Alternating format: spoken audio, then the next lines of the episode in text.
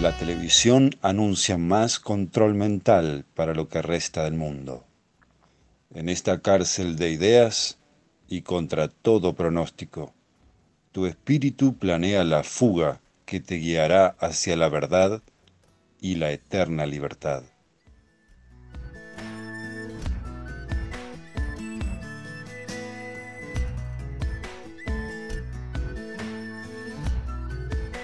Días a todos, ¿cómo les va? ¿Cómo andan? Espero que bien del otro lado, espero que tranquilos.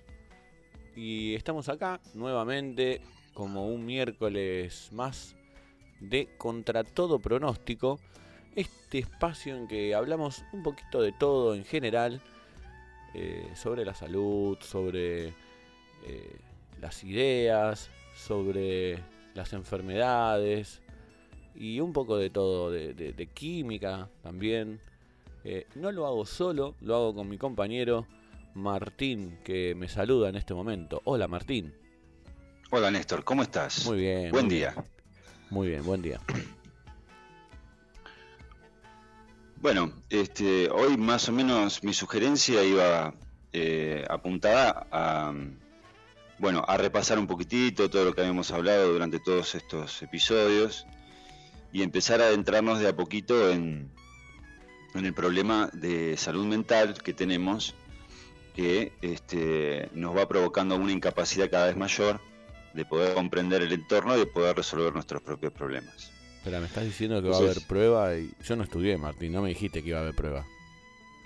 No, no, acá la única prueba es la vida. La vida te pone a prueba todos los días y este es el único profesor que existe acá, sos oh, vos. Bueno. No hay otro profesor, no hay otro líder. Este, vos sos tu único maestro y sos el aprendiz a la vez. No, yo no te voy a tomar ninguna prueba, Néstor. Buenísimo. Entonces apruebo. no, entonces me pongo un 4 y me voy a marzo. La última ¿Te aprobás? Ok. yo me apruebo. Perfecto. Bueno, está muy bien. Contame un poquito este, qué, tenemos preparado para hoy. Bueno, este, me gustaría hacer un repaso un poquito sobre los episodios anteriores. Hablar este, acerca de este, de este problema histórico que tiene la humanidad, que tenemos los individuos, de de desligarnos de la responsabilidad y proyectar esa responsabilidad en un grupo o en un colectivo que lo situamos entre la divinidad y nosotros y que aceptamos con naturalidad que ese grupo es el que intermedia entre la divinidad y nosotros. Eso es básicamente lo que estábamos hablando del episodio anterior, pero no explicábamos muy bien cómo, es que sucede esto, cómo es que llegamos a esta situación y a partir de qué naturaleza o qué dificultades llegamos a este problema. Simplemente dijimos que era un hecho histórico, eh, eh, más o menos señalamos nuestras incapacidades para, poder comprender algunas cosas, pero hoy me gustaría, digamos, adentrar un poquito en, el, ese problema, cuál es específicamente nuestra incapacidad como individuos que nos lleva y nos eh, mete en el problema que tenemos hace miles de años, que es el problema de la autoridad. Este, por ahí para aquellos que me están escuchando la primera vez o que nos están escuchando, Néstor, cuando hablo del problema de la autoridad, no digo que la autoridad este, sea mala o sea buena, o la autoridad necesite que sea más educada o que necesite sabiduría, sino digo que la autoridad externa que hemos creado en forma de gobiernos siempre ha sido una proyección de nuestra enfermedad, por no poder hacernos responsables de nuestros propios problemas. Entonces simplemente los proyectamos y creamos una casta superior que es la clase gobernante. Entonces, nuestra incapacidad proyecta este problema. ¿Y cuál es nuestra incapacidad? ¿Y cuál es nuestro problema? Para que, para que se manifieste todo este, todo este teatro de gobierno y de autoridades. Bueno, lo que pasa, Néstor, yo te comento, nuestro problema eh, al que tenemos, que se manifiesta en la creación de instituciones y gobiernos, es nuestra incapacidad de poder concebir las ideas. Las ideas son, por naturaleza, ideas puras, ¿sí? son conceptos que conviven con nosotros todo el tiempo, adentro nuestro y alrededor nuestro, y están ahí en forma permanente. Estamos hablando de ideas como amor, libertad, paz, justicia o karma, colaboración, espíritu, bienestar, confianza, ya lo dije. Bueno, todas estas ideas están permanentemente adentro nuestro y alrededor nuestro, se manifiestan todo el tiempo. Sin embargo, nosotros no podemos entenderlas o no podemos aceptarlas como son por algún tipo de dificultad psicológica que tenemos. Entonces, cuando hablamos de amor, no podemos comprender lo que es el amor, entonces lo que hacemos es desdoblar esa idea pura en un reflejo. Con lo cual, lo que estamos haciendo es adulterando esa idea pura y la estamos desdoblando en una proyección que luego va a ser esa idea fantasma, va a formar parte de la construcción de las ideologías. Es decir, las ideologías no se nutren de ideas puras, sino que las ideologías se nutren de las proyecciones que hacemos nosotros de esas ideas puras ante la incapacidad de poder comprenderlas puras como son. Entonces, em, ¿Por qué tenemos este problema? ¿No? Cuando, te voy a dar un par de ejemplos. Por ejemplo, la idea pura de colaboración, como nosotros no la entendemos, la traducimos y la desdoblamos en la idea de solidaridad y salvación. Por ejemplo, la idea pura de comunicación no la comprendemos en su totalidad, entonces decimos que la comunicación es el lenguaje. La justicia no la entendemos, entonces decimos que la justicia es la legalidad. La paz no la entendemos, entonces decimos que en realidad la paz es una especie de orden social. La confianza no la entendemos, entonces le asignamos a la confianza las palabras de esperanza o fe. El espiritualismo no lo comprendemos, entonces decimos que es religión. El bienestar no lo comprendemos, entonces decimos que el bienestar es el placer. Estos son algunos ejemplos eh, de nuestra incapacidad de poder comprender las ideas. Y en este desdoblamiento, cuando aparecen todas estas imágenes de las ideas puras, empieza a generarse un espacio virtual en donde se termina cultivando lo que se llama el pensamiento de grupo. El pensamiento de grupo es eh, una idea abstracta que proyecta el individuo de la cual él se, alimenta. Digamos, ante su incapacidad de poder comprender las ideas y de poder conectarse con su, eh, con su fuente interior, digamos, que siempre hablamos del, tránsito espiritual, es esto, es conectarse con tu interior. Conectarse con tu interior es poder comprender todas estas ideas puras. Ante nuestra incapacidad lo que hacemos es proyectar estas ideas al exterior. Lo mismo que hacemos con la idea de Cristo. Lo proyectamos hacia el exterior como una figura histórica. Entonces, este hecho de proyectar estas ideas puras hacia el exterior, lo que hace es crear el pensamiento de grupo. Entonces creamos íconos y creamos estereotipos. La consecuencia de la creación de estos estereotipos es que el individuo termina donando su energía al grupo y por ende a través del grupo lo termina donando hacia los líderes del grupo. Porque todo, todo grupo tiene una, este, una estructuración jerárquica.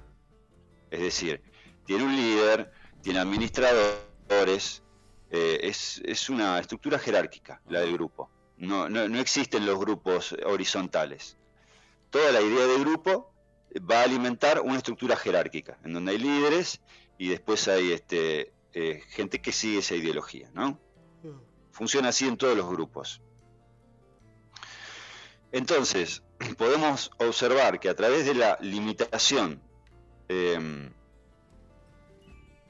vamos a decir, este, em, cognitiva del individuo, para poder comprender las ideas, termina proyectando esas ideas, las, desdobla y las proyecta, y termina creando un espacio virtual que después, ante la interacción con esas ideologías, termina formando el pensamiento de grupo, o lo que se llama, que después, proyectado, va a ser la mentalidad de colmena. Pero eso vamos a hablar después.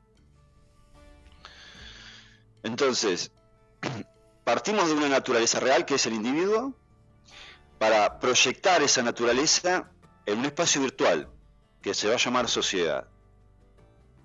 Y la sociedad va a estar compuesta por grupos, ¿no? Cada grupo con su propio estereotipo. Tal cual. Entonces, cuando nosotros nos identificamos con nuestra profesión, o nos identificamos con nuestro equipo de fútbol, o nos identificamos con nuestro partido político, con nuestra religión, o lo que sea que sea de grupo, lo que estamos haciendo es donar nuestra energía voluntariamente e inconscientemente hacia ese grupo, considerando que esto es una especie de eh, solidaridad bajo la idea de solidaridad. Y estamos también aceptando que eh, en, esta forma de donación que nosotros efectuamos a estos grupos, existe la posibilidad que ante la máxima necesidad que pueda llegar a tener el individuo, entonces va a venir el grupo para salvarlo. Es decir, ese grupo virtual que hemos creado puede venir a salvarnos en caso necesario cuando la realidad es que es todo lo contrario, el individuo simplemente hace una donación voluntaria todo el tiempo a ese grupo y el grupo no le devuelve absolutamente nada. No lo va a venir a salvar, no lo va a venir eh, a ayudar, simplemente lo va a mantener en esa proyección de esa idea deformada que al individuo, digamos, le causa una especie de placer, porque si vos no podés comprender algo, o sea, si vos no podés caminar y de repente usas un bastón, decís, ah, el bastón me sirve es como una especie de muleta, ¿no? Que, te otorga esta, esta, proyección virtual para que vos tengas la sensación de que podés vivir en armonía con esas ideas. Pero la verdad es que no estás viviendo en armonía con esas ideas, sino que lo que estás haciendo es crear una proyección que es falsa de esas ideas porque no es pura, para poder seguir en comunión con esas ideas porque están alrededor nuestro y forman parte de la realidad. Entonces, esto es parecido a lo que hablábamos al principio del tema de las bacterias, ¿no? Las bacterias al principio vienen para ayudarnos, ayudarnos a equilibrar el sistema, porque si no se desbalancea mucho todo. Pero si nosotros recaemos en la función de las bacterias o recaemos en la función del desdoblamiento de las ideas, poco a poco ese pensamiento de grupo va a ir minando nuestra energía individual va a ir minando de a poco el individuo. Y es el individuo el único generador de energía en la sociedad. La sociedad no genera energía. La sociedad es un espacio virtual que succiona la energía del individuo para crear lo que se conoce como colmena, ¿no? La exacerbación al infinito de este pensamiento de grupo crea lo que se, lo que se llama mentalidad de colmena, que es cómo se manejan las sociedades de abejas, hormigas, en donde todo los individuos ponen a disposición toda su energía en el monarca, en la idea de colmena, y ellos no toman ninguna decisión eh, por parte individual. Hay como un sistema neuronal, neurosocial, digamos, en donde eh, el individuo, la, abeja o, la hormiga, recibe la instrucción de lo que tiene que hacer. Esa instrucción viene centralizada del monarca. En el caso de la humanidad, la amenaza que estamos teniendo con este pensamiento de grupo exacerbado es la inteligencia artificial. Ahora me gustaría leer un par de citas de un libro que se llama El Instituto Tavistock para las Relaciones Humanas, moldeando la declive moral, espiritual, cultural y política económica de los Estados Unidos, cuyo autor es John Coleman. Una nota dice, una de las notas que tengo ¿no? del libro, dice, el doctor Fred Enery fue otro de los psicólogos vinculados de Tavistock, que estuvo en la junta de la comisión Kerner del presidente Johnson. Emery era lo que Tavistock llamó un especialista en turbulencias ambientales sociales, cuya conclusión es que cuando todo un grupo de población se ve sometido a crisis sociales, se desintegra en idealismo sinóptico y finalmente se fragmenta. Es decir, simplemente deja de intentar hacer frente al problema de los problemas. Otra cita del mismo libro dice, ¿por qué las técnicas Tavistock de Ries, que fue otro director del, instituto, funcionan tan bien en la práctica? Ries perfeccionó sus experimentos de lavado de cerebro masivo a través de las pruebas de estrés o choques psicológicos, también conocidos como eventos estresantes.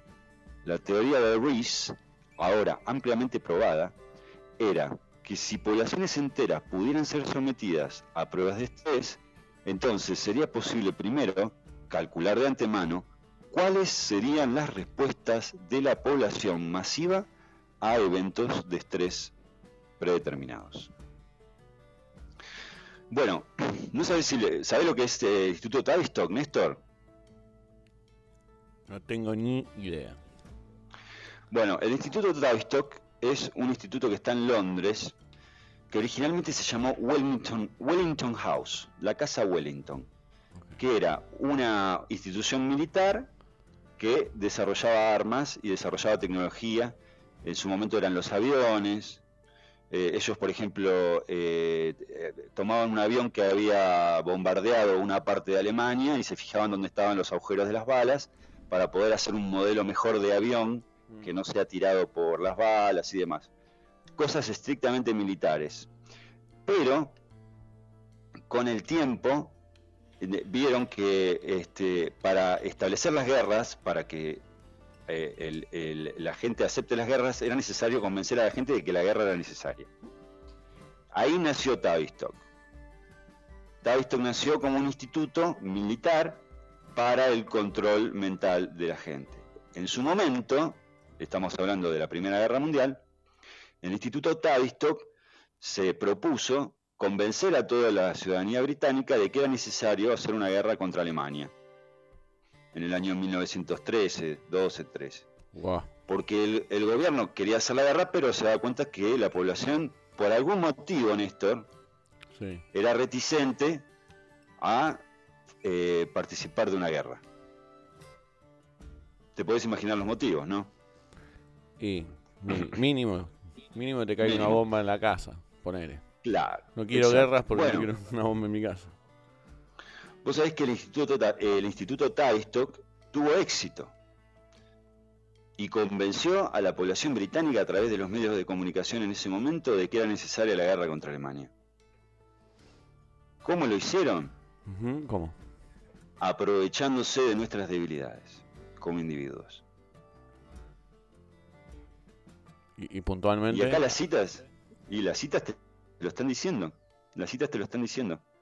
Cuando vos este, sometés a una crisis social a la gente, la gente se desintegra en idealismo sinóptico y finalmente se fragmenta. Es decir, simplemente deja de intentar hacer frente al problema de los problemas. Es decir, cuando un individuo está sobrecargado de información o sobrecargado de responsabilidades, simplemente se bloquea. Y entonces deja que alguien más se haga cargo del problema. Cuando siente que no lo puede resolver, entonces ese es el momento en donde delega la responsabilidad. Entonces estamos diciendo que nosotros tenemos un problema para poder comprender las ideas puras y entonces sentimos la necesidad de desdoblarlas y entonces empezamos a crear un escenario fantástico alrededor nuestro. Ya no estamos en contacto con las ideas puras. Ya empezamos a estar en contacto con deformaciones de esas ideas, con proyecciones de esas ideas. Y el problema es que esas proyecciones terminan formando esto, Néstor, que te contaba, que era este, la posibilidad que tienen algunas personas de ingenierizar nuestro comportamiento. Básicamente es, si vos no sabés qué hacer, entonces vas a mirar alrededor y vas a mirar al costado a ver qué hace la gente.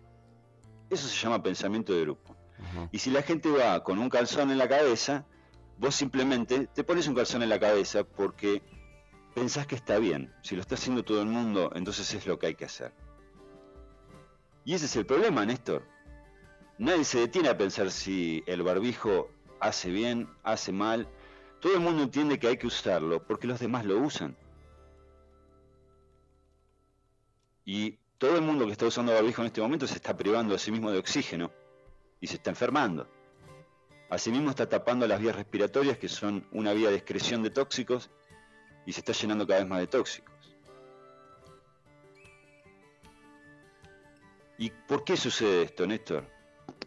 Por este problema, que no podemos conectarnos con las ideas puras que conviven con nosotros. Por ejemplo, la salud. No entendemos cómo funciona la salud.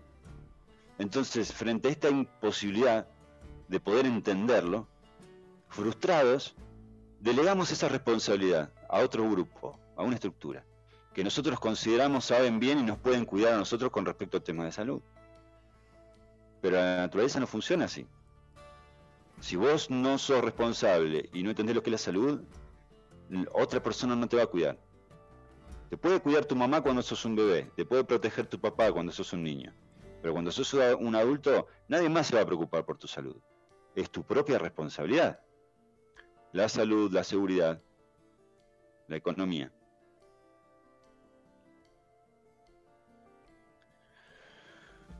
Entonces, em, y así es como llegamos, esta, esta idea de grupos, es la que después se viene modelando a través de la historia y empieza a nombrarse como una especie de socialismo, eh, comunismo, que en realidad son todas ideas que se llaman colectivistas, porque es la, ideología en donde las sociedades están primero y el individuo está después.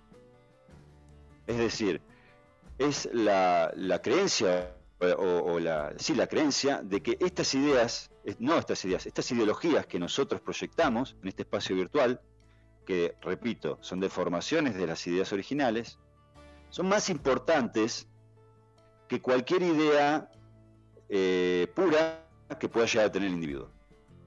Mm. Es decir, esta ideología del colectivismo lo que hace es asegurarse de que el individuo no se conecte más con las ideas puras.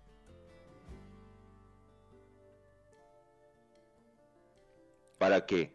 Para que el grupo, la clase gobernante, tenga el control absoluto de los destinos. Es decir, la clase gobernante está todo el tiempo creando situaciones y eventos para que el individuo renuncie a su aprendizaje de las ideas puras y delegue la responsabilidad, es decir, haga la donación voluntaria de energía hacia un grupo.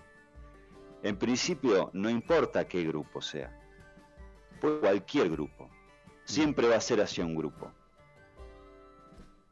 Entonces es muy importante para la clase gobernante que nosotros hagamos esta donación voluntaria y la veamos como algo natural, que la veamos como algo completamente normal, como que siempre funcionó así el universo. Porque después, a través de las ideas colectivistas, es decir, el estatismo es una de ellas, ellos se van a asegurar que nosotros no volvamos a tener un intento de poder comprender estas ideas puras. Y en nuestro rechazo de volver a intentar a conectar con estas ideas puras, nosotros nos vamos a convertir en esclavos de los grupos. Nosotros vamos a seguir las órdenes de los grupos sin cuestionarnos absolutamente nada, porque ya dejamos de intentar saber lo que es la justicia, dejamos de intentar saber lo que es la paz, delegamos toda la responsabilidad del grupo. Entonces, esto crea, crea la ilusión de que cualquier cosa que haga lo que haga el grupo está bien.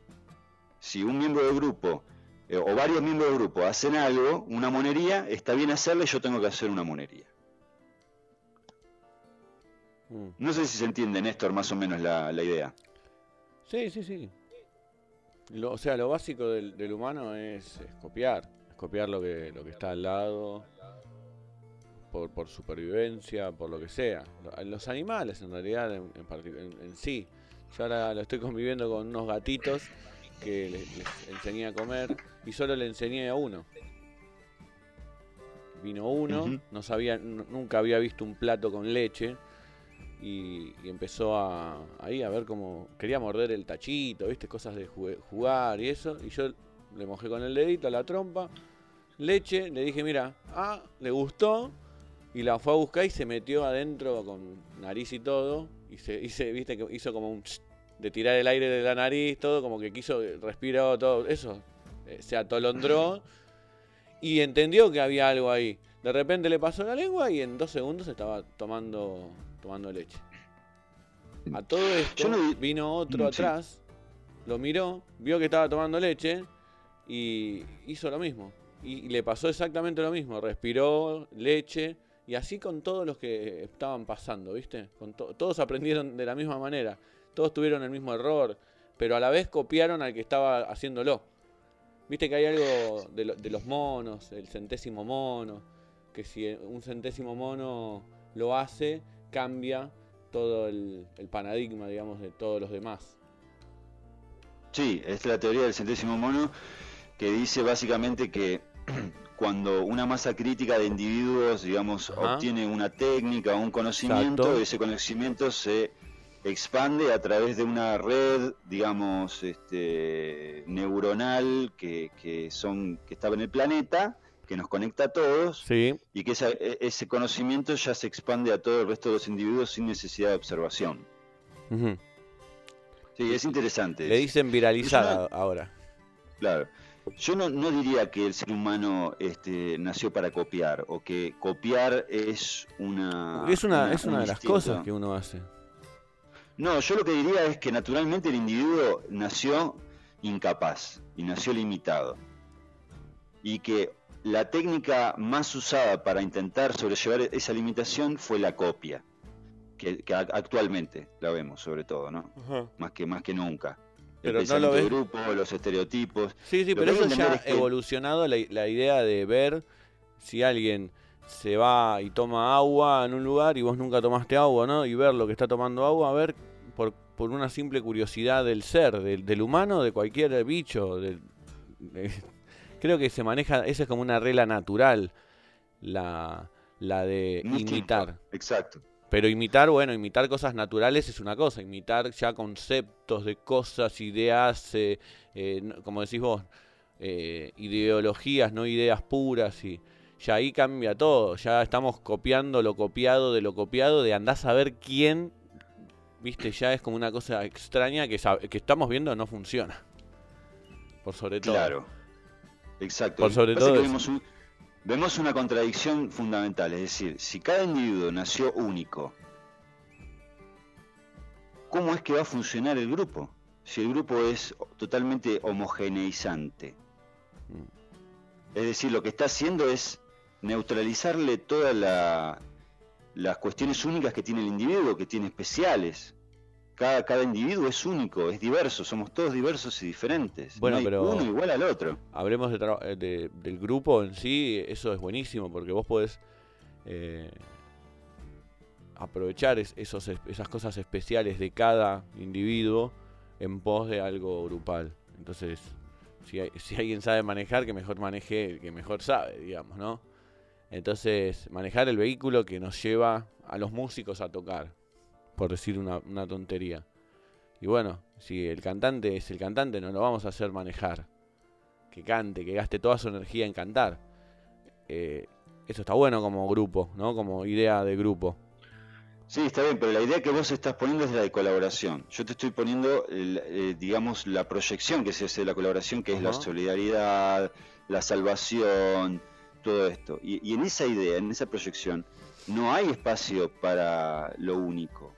No hay espacio para características especiales. Es completamente homogeneizante. Es decir, un ciudadano es completamente igual a otro ciudadano. Es un número. No importa que sea carpintero o que sea electricista. Es un ciudadano y es un número. Y eso es lo que hace el pensamiento de grupo.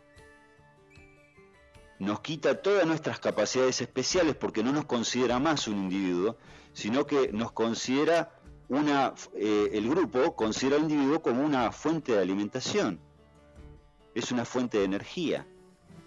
es decir, para mantenerse vivo el grupo, para mantenerse vivo el grupo tiene que tener la energía de todos los individuos. Tiene que parasitar al individuo, tiene que parasitar al individuo. Entonces, para el parásito no le importa de qué, que si está parasitando de un de un artista o, se está parasitando de, un filósofo porque le gusta la sangre de filósofo. No, parasita de cualquiera. Le viene bien la sangre de cualquiera al parásito. Entonces, me gustaría que hagamos el ejercicio de reconsiderar estos espacios virtuales que hemos formado, que son, cuando digo virtuales, no hablo, digamos, de, espacio de debate o de intercambio de ideas, sino espacios concretos, ¿no? Estamos hablando de clubes de fútbol, partidos políticos, religiones, en donde muchos se reúnen adentro de un templo a, pedir, ¿eh? A pedir, vaya a saber a quién, mm. no sé a quién, pero bueno, en su mente ellos sabrán a quién le están pidiendo, a quién le están orando. A mí me, suena que todo este pensamiento de grupo ha sido un desencadenante de, muchas tragedias que estamos viviendo en este planeta desde hace miles de años. Y es momento de saber la diferencia de cuando una idea deja de ser pura para, para ser una abominación y cómo esa abominación termina alimentando un montón de tragedias que nos vivimos alrededor. Porque qué difícil este desafío de ser uno, ¿no, eh, Néstor? Porque se trata de eso, de ser uno mismo. ¿Y quién sos vos? Y bueno, ahí es donde decimos que uno tiene que hacerse las preguntas difíciles. ¿Quién sos? ¿De dónde venís? ¿A dónde vas? ¿Es obligatorio para todo individuo? ¿No podemos hacernos los boludos y vivir una vida de lujos, placeres y todo eso? No, no. Y sí que podemos hacerlo. Vos ya ves que en la actualidad en la que vivimos, la mayoría de la gente prefiere no hacerse esas preguntas. Prefiere delegar esas responsabilidades a sus gobernantes. Y así estamos, Néstor. Ese es el, el génesis de toda la problemática en este mundo. No hacerse cargo de uno mismo. No hacerse cargo de las preguntas, no hacerse cargo de las soluciones, de los planteos, de, ir a buscar la información, de procesarla. Entonces tenemos un jardín de infantes gigante, planetario, es un jardín de infantes, donde vienen nuestros cuidadores, que es el gobierno, y nos alimentan con la cuchara. Dicen, acá está el Nestum. Y es mm. veneno, Néstor. Y es veneno. Y es veneno, claro. No son nuestros padres. El gobierno no, es nuestro padre, por más que nos dé la idea de que nos está cuidando, nos está protegiendo, nos está nutriendo, porque reparte comida y reparte leche, por más que nosotros tengamos esa idea de que es como una especie de padre y madre el Estado, no lo es. Porque padre y madre hay uno solo. Y es un individuo. No puede ser nunca un grupo, tu padre o tu madre. Mm. Es una abominación de la mente. Es una deformación. Entonces, ¿cuándo nos vamos a hacer cargo de esta enfermedad mental que tenemos? Y estoy diciendo tenemos porque la tenemos todos. A esta altura todos tenemos parásitos en los intestinos, en el cerebro, y tenemos todas estas, estamos plagados de todas estas construcciones fantásticas que las creemos con tanta seguridad y las defendemos a, a las defendemos con, los dientes.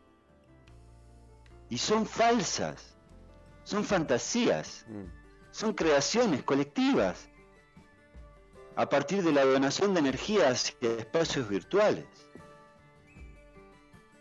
Entonces, básicamente lo que hacemos es, nosotros en nuestra incapacidad de poder entender las ideas, agarramos, delegamos nuestra responsabilidad, hacemos nuestra donación y esa donación se manifiesta como la, la construcción de un panteón en el cielo, con un trono.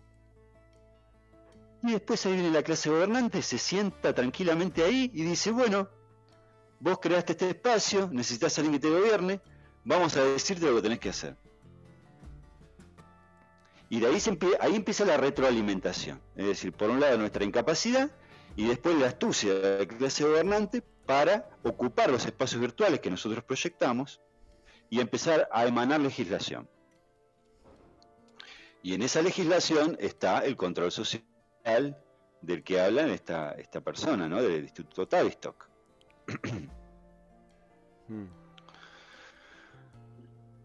Es un problema gigante que tenemos como humanidad que tiene una solución muy simple, pero a la vez un desafío casi imposible, Néstor, que es hacernos cargo de nuestros pensamientos, nuestras emociones y nuestras acciones. Tomar plena responsabilidad como un individuo maduro, una persona que está en un desarrollo espiritual y que quiere hacerse cargo de todo lo que pueda de su propio individuo, de su propia alma, de su propio espíritu. Si no encaramos el problema desde una naturaleza espiritual, no lo vamos a solucionar nunca, porque el problema que tenemos no es de índole psicológico, no es de índole político ni social, no es de, índole eh, eh, nada de eso. Es un problema espiritual. Es un problema que parte a través de la, de la decisión que tomamos de no conectarnos con nuestro interior porque nos parece una tarea demasiado difícil. Y entonces hacemos la donación de energía a través del pensamiento de grupo. Entonces, eh, básicamente la idea es empezar a comprender nuestras enfermedades mentales cuando nosotros hacemos todo este tipo de donaciones. ¿eh? Cuando queremos idolatrar a alguien, cuando queremos identificarnos en un grupo, cuando este, seguimos la moda y copiamos los estereotipos, estamos cayendo en, este, en esta trampa. Una trampa que nosotros mismos tendemos a nosotros mismos, ¿no? Acá no hay, eh, no, hay ningún perpetrador afuera. El, perpetrador lo es porque termina aprovechándose de nuestros propios errores. Mm. Si nosotros al perpetrador no le diéramos la oportunidad porque no cometemos esos errores tan groseros, no habría ningún perpetrador ahí afuera. Claro. No habría ninguna víctima acá adentro. Claro, claro. Y esta es la forma de empezar a desentrañar el drama. ¿eh? Este drama que habíamos adelantado hace unas semanas. Sí. Que nos quita energía y no nos sirve para nada. Este, y bueno, más o menos es esta la forma en que el drama nos quita energía, Néstor. Bien. Estuvo, estuvo completo eso por, por el hecho de que eh, sabemos de dónde viene realmente esto de también la falta de ganas por, eh, por hacer las cosas, la falta de ganas por meterse también en el problema en sí y que la falta de ganas o la falta de atención también se debe a que eh, la manipulación es tal que nos llevan cada vez más a eso, ¿viste? A, quédate acá en esta idea que ya armamos, no se vaya a caer. Es como no le vayas a decir a tu nene que, que Papá Noel y toda esa cosa, viste, que mejor se dé cuenta cuando sea grande. Y ir toda una sarta de, de, de cosas ¿no? que se formaron que no están buenas para nada y que cuesta muchísimo sacarlas para que de ahí vayamos a otro lugar, ¿no? Primero saquemos esto, después vemos a dónde podemos ir. Pero mínimo saquemos esto porque si no nos resta muchísima energía y, le da mucha energía a, otras personas.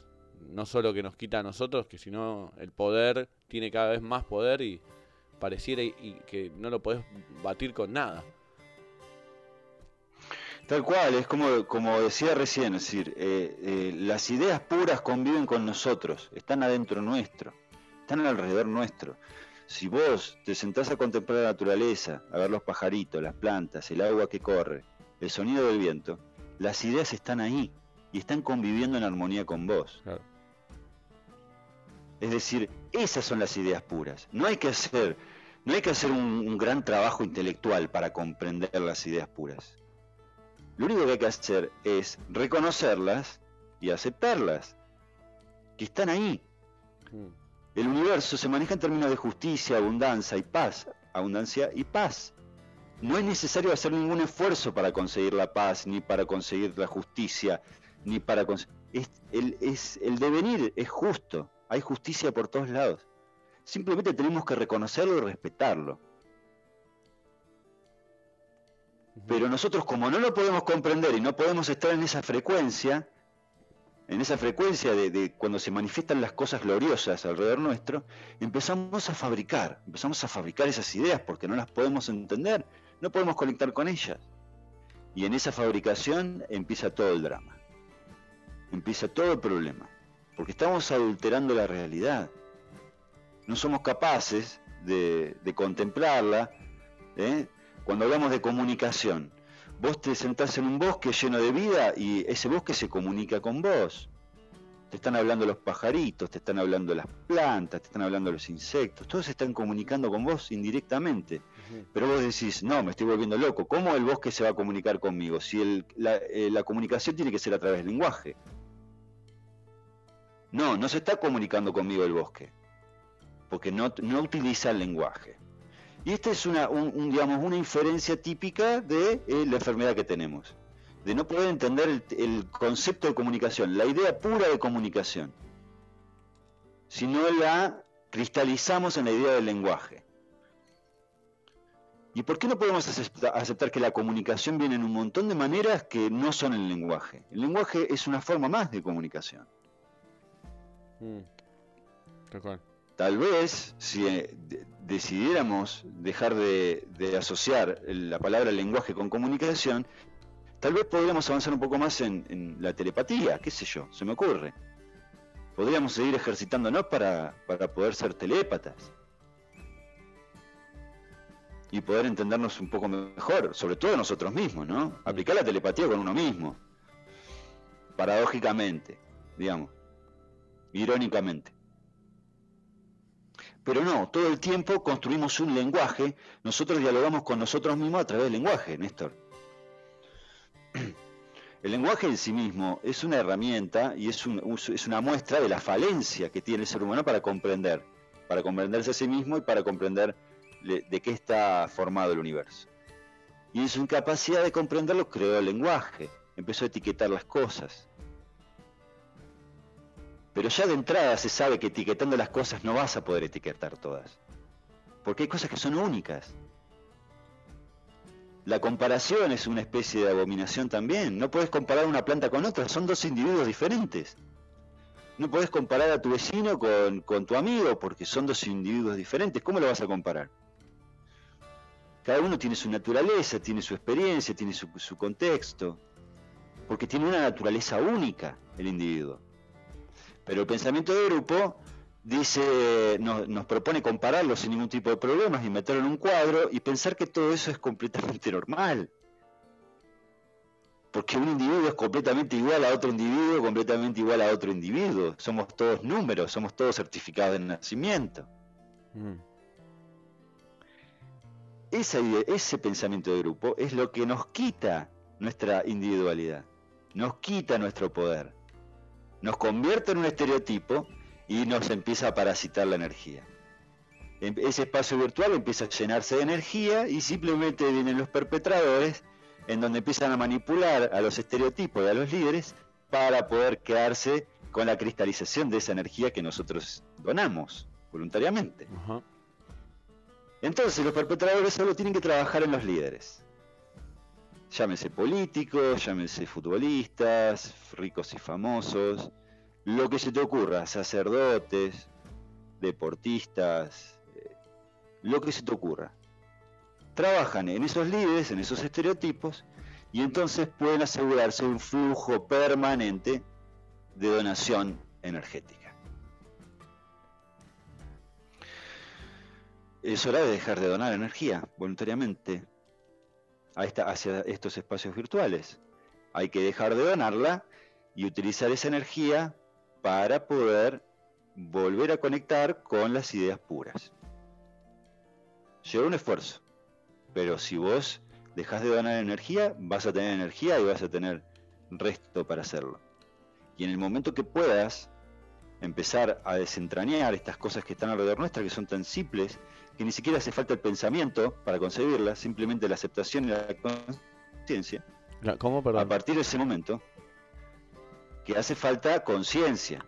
Conciencia no es pensamiento. Lo que necesitamos para volver a conectarnos con estas ideas es conciencia. La conciencia es la aceptación de lo que te rodea, ni más ni menos. El pensamiento aparece ante la incapacidad de la inconsciencia. Es decir, el pensamiento es el desdoblamiento de la conciencia. Es la manifestación de la enfermedad ante la imposibilidad de ser consciente. Perfecto. Entonces cuando empecemos a conectarnos con estas ideas a través de la conciencia, te vas a dar cuenta que vos podés hacerte cargo de tus problemas sin, ningún tipo de dificultades y que a la, vez vas a tener más energía porque dejaste de donarla, porque empezaste a reconocer, a ser consciente de que era tu energía y que esa energía tenía que estar de tuyo, no tenías que donarla. Era un error donar la energía. Mm. No necesitabas donar esa energía hacia esos pensamientos de grupo, hacia ese espacio virtual energizado. Vos lo hiciste en algún momento pensando que era lo que tenías que hacer para equilibrar tu enfermedad. Pero ahora que te estás curando, dejas de donar esa energía porque entendés que la necesitas vos. La necesitas vos para curarte a vos mismo. La necesitas vos para volver a conectarte con la realidad a través de la conciencia. Te das cuenta que no tenés que copiar ningún estereotipo. Los estereotipos son frecuencia baja, baja vibración. Los estereotipos se forman cuando hay baja vibración. Cuando hay alta vibración tenemos infinidad de variedades de individuos, cada uno con sus eh, características únicas. Mm.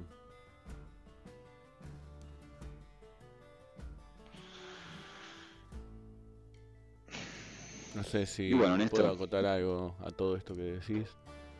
Yo sí, me estoy yendo a, viste, se está complicando un poco, pero siempre sobre la misma idea. Mm. Es decir, reconocer tu individualidad, reconocer tu pérdida de energía, que lo estás haciendo en forma voluntaria, vos estás donando esa energía en forma voluntaria cuando estás pidiendo que alguien te venga a ayudar, cuando estás rezando a un santo, o cuando le estás pidiendo a los extraterrestres, estás haciendo una donación de energía. Cuando le estás pidiendo a tu equipo, a Dios, que gane tu equipo de fútbol, cuando estás haciendo fuerza en el televisor para que gane tu equipo de fútbol, estás haciendo una donación voluntaria de energía. Vos tal vez no seas consciente en ese momento. Y la emoción que a vos te provoca sentirte parte de ese grupo, vos pensás que alcanza para cubrir esos gastos de energía que vos estás haciendo, pero te puedo asegurar que no alcanza. Mm. Vos en el balance siempre estás en rojo con los grupos. Siempre estás en rojo por más que tu equipo haga un golazo, después del gol vas a volver a estar débil. Puede durar un segundo, diez segundos, la emoción que vos pensás que es la paga suficiente para este como contraprestación a esta donación. Pero a la larga es como el casino, salís perdiendo. Hmm. Por eso está el casino ahí. Porque si la gente le ganara al casino, los casinos no existirían. Los casinos existen porque a la larga le ganan al individuo y acumulan dinero. Le sacan energía al, individuo, lo parasitan. El individuo al principio hace una donación voluntaria y se queda en eso. Y ya después el parásito lo adormece y le hace creer que el individuo necesita de eso para subsistir. Entonces otra, no vayas al casino. Deja los pensamientos de grupo. No vayas al casino, vas a perder plata, Néstor. Mm. Sí, claro. Es difícil aceptar esto porque crecimos en una sociedad colectivista, socialista, en donde todos los grupos están bien vistos, todos los grupos son la panacea, las organizaciones sociales, los sindicatos, los centros de estudiantes. Pero nunca funcionaron. Nunca funcionaron para curar al individuo. Todo lo contrario. Hoy el individuo está más enfermo que nunca. Porque de a poco fueron avanzando todos estos parásitos en nuestra mente, sin que nosotros los advirtiéramos. Y hoy, después de tantos años de socialismo, de colectivismo, capitalismo, porque es la misma idea, el capitalismo es otro grupo. Claro. Hoy el individuo está con menos energía, está completamente vaciado de energía. Y estamos a, punto histórico de que pueda llegar a haber un cambio fundamental en la organización del mundo porque el individuo está drenado de energía. Entonces es momento para que aparezca otra forma de gobierno. ¿Por qué? Porque el individuo ya llegó a un, a un determinado nivel de energía bajo en donde es posible aplicar otra forma de gobierno más parecida a la mentalidad de Colmena, cada vez más parecida a la mentalidad de Colmena. ¿Qué dijiste lo íbamos a hablar más adelante, ¿entrará en este, en este o en el que viene? Porque me interesa esto. Eh, la mentalidad de Colmena es un tema que, en realidad no merece tampoco mucho, mucha, digamos, este, mucho tiempo. Eh, simplemente hay que observar a las abejas y a las, y las hormigas. la casta gobernante de este mundo a nosotros nos ve como ovejas. Ah, perdón, eh, como abejas. Bueno, ovejas también, hormigas pero sobre todo como abejas. Si vos te fijas en, lugares donde hubo mucha monarquía, como en Francia o en Inglaterra, incluso en Alemania también hubo monarquía, Suecia, hay muchos escudos que tienen la forma de una abeja. Y en, esa abeja, en esas formas de panal, lo que los tipos están este, simbolizando es eh, la donación de energía que hacemos nosotros. La, abeja que va y busca la, en el néctar de las, de las flores y lo convierte en miel, ¿no? Para la reina. Es el símbolo así acabadísimo de lo que es la donación voluntaria de energía. Entonces, este, la clase gobernante lo que proyecta para el mundo es ir bajando de a poco el nivel de energía individual, es decir, las capacidades de desarrollo espiritual que tenemos cada uno de los individuos, hasta que nos convertamos en una colmena, ¿sí? En que seamos todos individuos que formemos parte de una colmena con mentalidad de colmena y que la clase gobernante simplemente este, haya, haya hecho todo el trabajo de ingeniería social para que a través de la estructura ellos se garanticen el 100% de parasitación, el 100% de donación de energía voluntaria del individuo. Eh, no tiene más que eso. Después la, la, inteligencia artificial, podemos empezar a especular sobre eso. Eh, el tema de que en realidad la, inteligencia artificial es un, es un programa informático que está conectado con inteligencias superiores, que en realidad son arcontes y toda esa teoría. Pero eh, para mí no es importante, digamos, focalizar en eso, que puede o no ser real. Es una especulación. Mm. Acá lo importante es que nosotros, cada uno de nosotros, estamos donando voluntariamente energía. Y en esa donación de energía nos estamos perjudicando. A nosotros mismos. Y eso es lo importante a rescatar. Hay que dejar de hacer esas donaciones de energía. Hay que empezar a aceptarse a uno mismo como es. Yo soy orejón, por ejemplo. Yo acepté que era orejón cuando tenía 8 años, 9 años. Al principio fantaseaba, decía, no, cuando sea grande me voy a operar las orejas, porque... Y después me acepté las orejas grandes, Néstor. Es parte de un proceso de aceptación. Después me quedé pelado. A los 25 o 30 años me quedé pelado. Bueno, tendré que observar mi cráneo cada vez que me viene al espejo. Lo acepté. No me fui a Joanek. No me pongo una peluca. No te sacás pelitos de otra parte del cuerpo y te los metes ahí en la cabeza. No. Tal cual. No. Nada no es esa. Eso es buenísimo. No es esa la solución. No es esa la solución. La solución es aceptar las condiciones como son. Porque ¿cómo vamos a solucionar el problema si no aceptamos de dónde partimos? Es decir, no hacemos un buen diagnóstico de lo que hay, ¿cómo vamos a solucionar las cosas? No podemos identificar que estamos donando voluntariamente energía a un montón de, espacios virtuales, energizantes, y nosotros pensamos que, este, no sé qué pensamos, o sea, que la energía de dónde nos va a venir, del cielo, ah, no sé, ¿Eh? de los goles, de los goles de San Lorenzo, ¿De dónde va a venir la energía que nos falta? La, energía que te falta te va a volver cuando vos dejes de donarla voluntariamente, gratis. Ahí te va a volver tu energía. Por lo menos es un arranque ese, ¿no? El que comentás, como, como, el primer paso. El primer paso, claro. Saber, pero mi energía, ¿dónde está? ¿Está fluyendo? ¿Hacia dónde está fluyendo?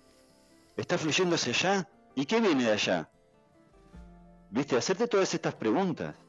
O sea, que, en el términos coloquiales serían, bueno, a ver, ¿qué, resultado me dio en la vida ser hincha de San Lorenzo? Hace 35 años soy hincha de San Lorenzo o de Racing.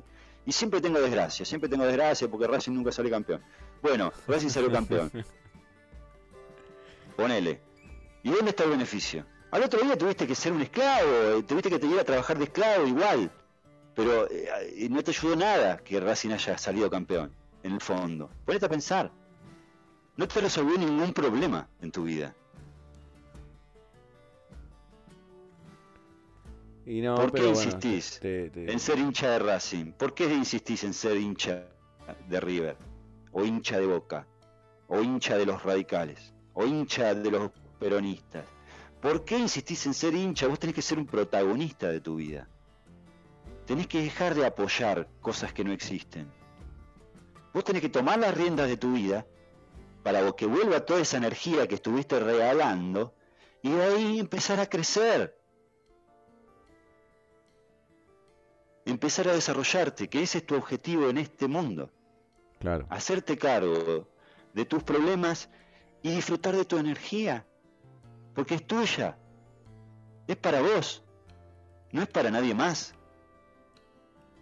Y está bien que sea así, no es egoísmo. Es la energía a la cual vos tenés para poder seguir avanzando en este desafío que tenemos todos, que es ser conscientes, despertarnos, abrir los ojos, Entonces, mi propuesta era hacerse cargo, claro, obvio. Responsabilidad personal. Ese es el lema del desarrollo espiritual. Responsabilidad personal. Empezar a ver en qué cometimos errores, dejar de culpar a los demás y empezar a, hacer una estrategia hacia adentro. Empezar a evaluar todos los sentimientos, los pensamientos, cuáles son tuyos, cuáles, son, cuáles no son tuyos y empezar una transformación interna, ¿no? Hacia una restauración hacia el individuo que vos realmente sos. Desligarte y deshacerte de todas las adulteraciones que fuiste realizando en tu vida a través de los años con este pensamiento de grupo, desecharlos y volver a conectarte con tu individualidad, con el ser que sos vos. Aceptalo como sos. ¿No te gusta tu mentón? Aceptalo, es así es parte de tu belleza, de lo único que sos. Mm. No hay otra persona con tu mentón. Vos sos la única persona en el mundo con ese mentón. Eh, no te gusta, no sé, no te gusta tus caderas. Bueno, aceptalas como son. Aceptate como sos. Porque en esa aceptación viene la conciencia. Y en esa conciencia uno puede resolver los, los problemas propios. Cuando empezamos a fantasear los problemas, empezamos a hundirnos cada vez más en las arenas movedizas. Mm. Em, y, empezamos cada vez a, hacer más esfuerzo y tener menos energía. Así que bueno, este, un ejercicio de, de visualización sería, imagínense a ustedes en arenas movedizas, que están en una situación de arenas movedizas, porque todos estamos con este problema de la, de la donación de energía, todos estamos. Entonces un ejercicio sería imaginarte en arenas movedizas, que vos haces muchos esfuerzos pero no te podés mover, y cómo vos mentalmente te liberás de esas arenas movedizas, salís volando de las arenas movedizas. Otro ejercicio sería imaginarte a vos en una rueda de hámster, que estés ahí corriendo y corriendo cada vez más rápido, pero no vas a ningún lado, y a través de un ejercicio mental, vos te salís de esa rueda de hámster y empezás a caminar libremente en el territorio. O a volar, si querés. Si te gusta volar, volás. Para hacer estos ejercicios, obviamente, primero es importante eh, la respiración, hacer ejercicio de respiración, relajarse en, un espacio en donde haya una iluminación tenue, donde no haya ruidos, donde nadie te moleste. Eh, y este, después de 10 minutos o 15 minutos que estás respirando profundamente y ya estás relajado, empiezas a hacer estos ejercicios de visualización. Esto sirve para librarte de esa trampa mental. Después hay otros ejercicios para poder curarte de problemas físicos, como por ejemplo las piedras o las inflamaciones o las úlceras. También puedes hacer estos ejercicios a través de la meditación para curarte físicamente. Este, obviamente esto acompañado de una dieta alcalina, ¿no? Porque si no, el problema va a subsistir. Claro. Bueno, la dieta alcalina, ese sí merece un tema aparte. ¿eh? La dieta alcalina es muy sencilla, Néstor. Es simplemente eh, comer eh, verduras crudas. Hay algunos que dicen fruta no porque tiene azúcar. Yo digo fruta sí. Nueces, legumbres. y bueno, es, eso es la dieta alcalina. Y puedes estar bárbaro porque en realidad no necesitamos tanto los nutrientes. Lo que necesitamos es son los electrones de la comida. Somos seres eléctricos. Ajá. ¿Viste? La materia es una ilusión. ¿Y qué estamos comiendo? ¿Energía? Estamos comiendo bioenergía, Néstor. Bioenergía. Claro, bioelectricidad. Ahí va. Cuando comemos los alimentos crudos, estamos aprovechando la, bioelectricidad que tienen todas esas diferencias de potencial de hidrógeno, de, esos electrones, ese oxígeno, está oxigenado también. Mm. Entonces, ¿Por qué los animales van al, árbol y se comen directamente la hoja? Y no la, no la ponen este, ni a remojar, no la ponen ni a calentar, no la ponen al sol, no la dejan secar, no. Lo comen crudo porque ahí tiene bioelectricidad, que es lo que le necesita su cuerpo. Entonces por eso hay que comerlos crudos a los vegetales y a las frutas. No hay que cocinarlos. no es necesario ni cocinar.